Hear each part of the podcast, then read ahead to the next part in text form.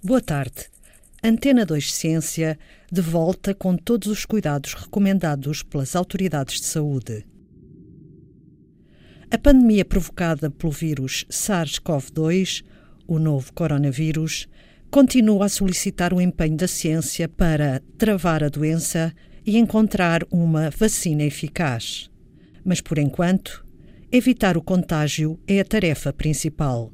Para isso, é necessário conhecer detalhadamente os modos de transmissão do vírus. Foi esta análise que Manuel Gameiro da Silva apresentou recentemente.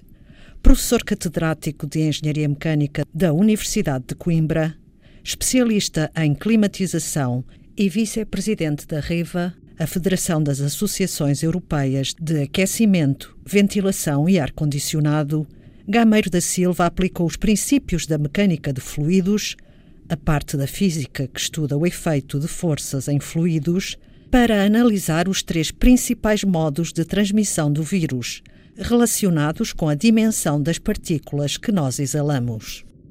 As maiores partículas, eh, que são aquelas que vão cair eh, porque eh, a relação entre as forças de gravidade e as forças de natureza aerodinâmica é favorável às forças de, de gravidade e, portanto, essas partículas caem tipicamente a uma distância da ordem de um metro da, da pessoa que, que as exalou. São as partículas de maiores dimensões, portanto, são gotas, não é? Estas gotas têm dimensões uh, superiores a 50 micron, portanto, um, um micron é a milésima parte uh, do, do milímetro. E essas partículas depois ficam nas superfícies eh, contaminam as superfícies e eh, o modo de transmissão é aquilo que chamamos um modo de transmissão devido ao contacto, devido a um comportamento de contacto. As pessoas podem, eh, a maior parte das vezes com as mãos, eh, mexer nessas zonas.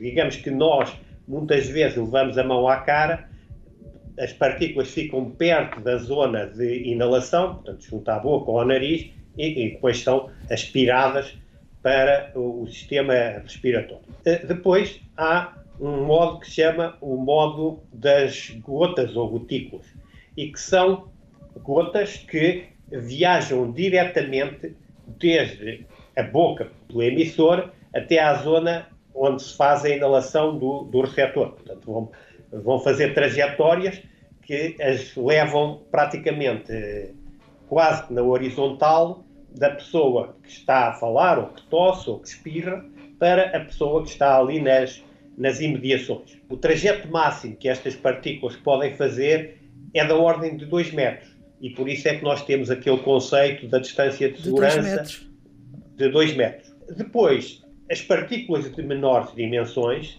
criam aquilo que nós chamamos de aerossóis. E essas partículas, na, no início da sua trajetória, há um fenómeno de evaporação. Portanto, as partículas perdem parte da sua fase líquida, vão ficando com dimensões mais pequenas, digamos que no limite até ficarão só com o, o núcleo da, da, partícula, que, que é o resíduo sólido, que pode ser quase que só o, os vírus que estão nessa, nessas gotículas, e elas depois ficam em suspensão porque para, digamos, as forças aerodinâmicas eh, que se exercem sobre corpos esféricos não são constantes em função da dimensão. As forças aerodinâmicas são mais fortes sobre as partículas mais pequenas. E, portanto, este modo das partículas em suspensão, o que acontece é que, com a dimensão que o vírus tem, ou com a dimensão que estas partículas, mesmo abaixo de um micron, podem ter, elas podem estar durante horas uh, em suspensão, até durante dias. E só tem a ver depois durante quanto tempo é que o vírus está viável e tem a capacidade de, de infectar. Sabe-se que o vírus, pelo menos durante 3 horas, consegue estar viável. A grande dúvida científica neste momento é o limiar de infecciosidade, isto é, a que concentração ou a que carga viral é que as pessoas têm que estar sujeitas para se infectarem. Mas afinal, o que existe de novo neste vírus? O que acontece neste vírus é que uh, a sua capacidade de multiplicação durante o período de incubação é muito mais elevada. Portanto, há uns estudos recentes de, de uma equipa do Instituto de Microbiologia de Bundeswehr, perto de Munique, portanto, da equipa liderada pelo professor eh, Roman Wolfel, que concluiu que a capacidade de multiplicação deste vírus relativamente ao SARS-1 é da ordem de mil vezes mais.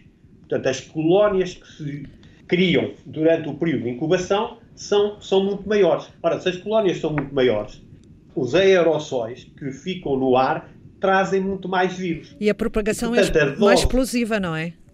Pois, a dose com que, que as pessoas podem uh, receber a partir dos aerossóis, no caso deste vírus, é muito mais elevada do que a dose que se poderia receber no, nos casos anteriores. Portanto, é, claro que nestas, nestas questões há algumas pessoas que são os chamados super espalhadores.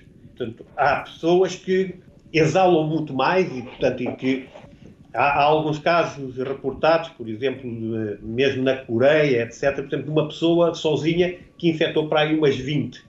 Mesmo nos casos anteriores, provavelmente já houve casos reportados porque havia eh, ocorrência de ou de super espalhadores ou de condições ambientais que, portanto, potenciavam a multiplicação do vírus. A análise trata dos modos de transmissão em espaços fechados, mas não quer isto dizer que em espaços abertos o perigo desapareça, afirma o cientista. Nos espaços abertos, por exemplo, ao ar livre, sabe-se que normalmente os vírus uh, são destruídos pela componente de ultravioleta da, da radiação solar. Okay. Mas isto não é um fenómeno imediato. Não é logo que eles chegam cá fora, passado um segundo ou dois, estão destruídos.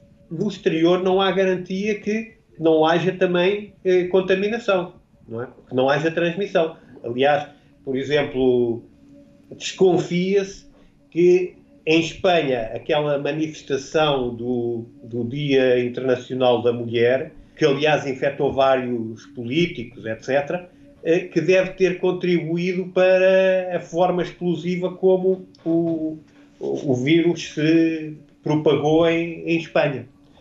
Portanto, não é pelo facto de estarmos na rua que nós diz, podemos dizer eh, não há risco nenhum.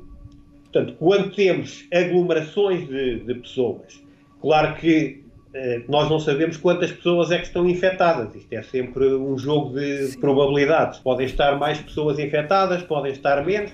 Nós podemos estar na trajetória do escoamento exalado por alguém, ou podemos não estar, não é? E, quer dizer, a, a minha opinião é esta questão de dizer que as máscaras são só para usar dentro dos edifícios e, e, quando há muita gente. Agora já não é quando há muita gente. Podíamos ter tido um comportamento é, muito melhor, não é? Comecei a chamar a atenção para isto há um mês. Portanto, se, se temos ganho alguns dias em relação àquilo que estamos a fazer, provavelmente teríamos indicadores no final muito, muito melhores. Devem ser evitadas reuniões presenciais em espaços fechados.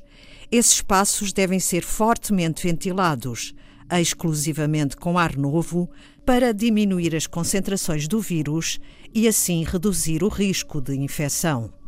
Algumas recomendações suscitadas pelos resultados da análise aos modos de transmissão do novo coronavírus à luz dos conceitos de qualidade do ar interior. Uma análise de Manuel Gameiro da Silva, professor catedrático de Engenharia Mecânica da Universidade de Coimbra, especialista em Engenharia de Climatização e vice-presidente da RIVA, a Federação das Associações Europeias de Aquecimento, Ventilação e Ar-Condicionado.